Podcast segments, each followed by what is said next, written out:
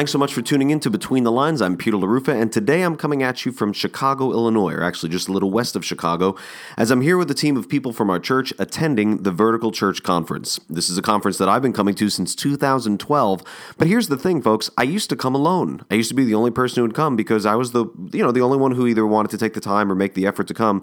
But over the years, word has spread among our staff and even among some of our volunteers. And this year, I'm at the Vertical Church Conference with, I think we're I think we're 15 people if you ta- if you count kids because we have three couples who brought their babies along with them, and it's such a great time. The conference is phenomenal. It was there's always great teaching by James MacDonald and other people who lead the breakout sessions, and this year there's an all star lineup for the main sessions as well.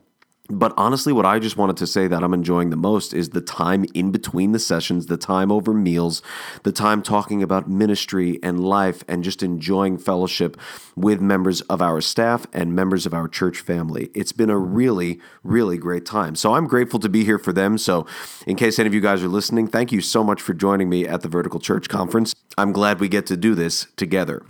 Well, folks, today what I wanted to talk about was the sermon that we heard on Sunday. Pastor Brad preached from Matthew 5 as we're continuing in our sermon series called Upside Down Living as we look at the Beatitudes.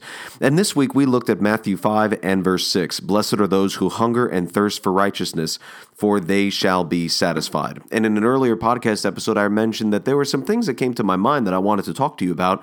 And one of them is this perhaps you hear that message and you hear that or you read that verse, right?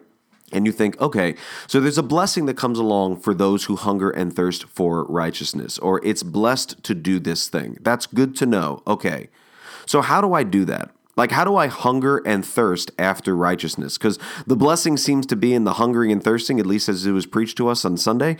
So, what do I do to foster that in my life if I don't naturally hunger and thirst, have this craving, have this desire for that which is righteous and that which is good in the sight of the Lord? And that may not be that you're hungering and thirsting after, you know, complete evil, but you're saying, I want to hunger and thirst after righteousness, but quite frankly, I just don't, or at least not in the way that I heard about on Sunday. Well, something came to my mind that I wanted to share with you by way of illustration, and hopefully you'll find it helpful. And that has to take you back to 2016 when Sarah, my lovely wife, decided that she wanted us to do, you ready for this? Whole 30. Whole 30 is an elimination diet of sorts where for 30 days you commit to eating uh, whole foods and eliminating from your diet sugar and dairy and uh, happiness and joy and anything remotely positive for 30 days. And basically, what you do during those 30 days is you are first detoxing your body. You go through a detoxification process as you rid yourself of all the crud that you're used to eating, and then you start to feed yourself on uh, on whole foods, foods that are really best for your body, best for your um, for your health, and you start to see the differences in how you feel. And it's like, this is what life could be like if you ate like this all the time. At least that's an effect that it had on me. Then you start to note the differences, which foods make you tired, which foods don't, as you reintroduce foods back into your system. Um, and there's you can read about this. I'll put a link in the in the podcast notes if you're interested in it. I really liked it. I hope to do it again one day. Um, my in-laws do it like every other month or something like that. They're they're crazy. But anyway, uh, so we did this whole 30 diet, and here's what ended up happening as a result. As a result, after the whole 30 diet, my cravings had changed. There were things that I used to crave that I no longer craved or at least didn't crave as much and now all of a sudden I'm craving th- I'm having cravings for things that I've never had cravings for before and that's because I changed how I ate. And here's my point folks. Hunger is natural, but appetite is acquired. All you have to do is be alive to hunger or to thirst. That's part of living. But appetite, what you crave, what you're in the mood for, I would contend that that is not natural, that those tastes that you have are and preferences that you have are not just how you're wired, but it's probably also how you've rolled. And appetite is something that can be changed, but you can't wait for appetite to change in order to change your appetite. So if you go with the example of Whole 30, I can't wait until I stopped craving things that weren't good for me so I could start craving craving things that were good. No, no, no.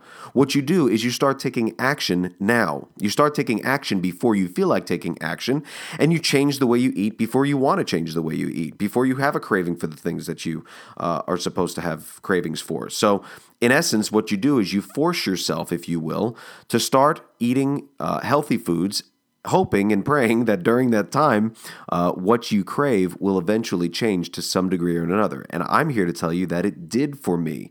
Uh, for example, I used to be an orange juice freak, love orange juice, love having a glass of orange juice every morning. Well, come to find out that orange juice essentially has the same sugar content as most sodas. So uh, we couldn't use that over Whole 30. So for 30 days, I didn't drink orange juice. Then when I went back to have my nice, tall, frosty glass of orange juice, it tasted rough. It tasted really, really sweet.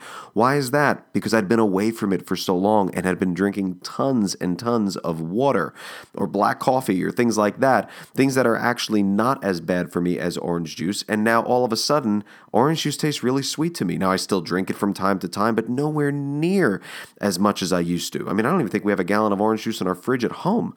So it changed. What I craved changed. And I would contend that the same could be true for you when it comes to hungering and thirsting for righteousness. What about you? Is this an area that you want to grow in? Are you wanting to hunger and thirst after the things for God more than you do now?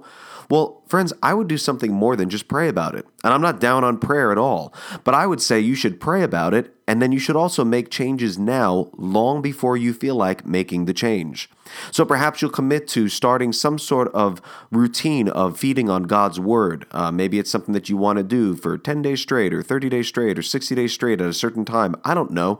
But what I'm saying is you need to start building these things into your life before you feel like building them into your life so that your appetite will change because hunger or thirst is natural, but appetite is acquired. Maybe there's a certain discipline, a spiritual discipline you've wanted to uh, engage with but haven't for some time. Maybe you want to start journaling and you think, okay, I'm going to make sure that I journal once a week at this certain time or once a day at this certain time or several times. I don't know what the rhythm is. I really don't care about the routine, uh, or excuse me, I don't care about the details of the routine, but just want to encourage you to engage in something before you feel like it. And then you will watch your hunger and thirst change. Just like I engaged in a diet before I felt like it.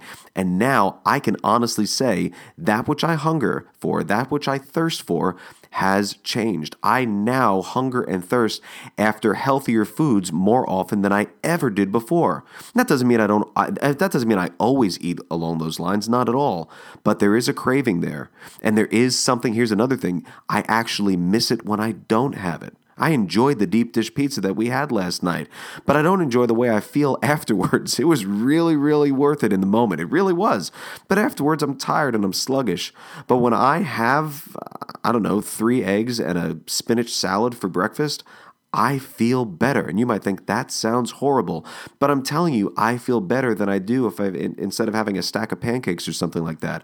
And the same can be true for you spiritually as you introduce things into your life and develop some sort of a routine, some sort of a rhythm, folks, just a rhythm of feeding on the Word of God in your everyday life, or communing with Him in prayer, or writing down thoughts as they come to you in journaling, or meditating on Scripture, or whatever.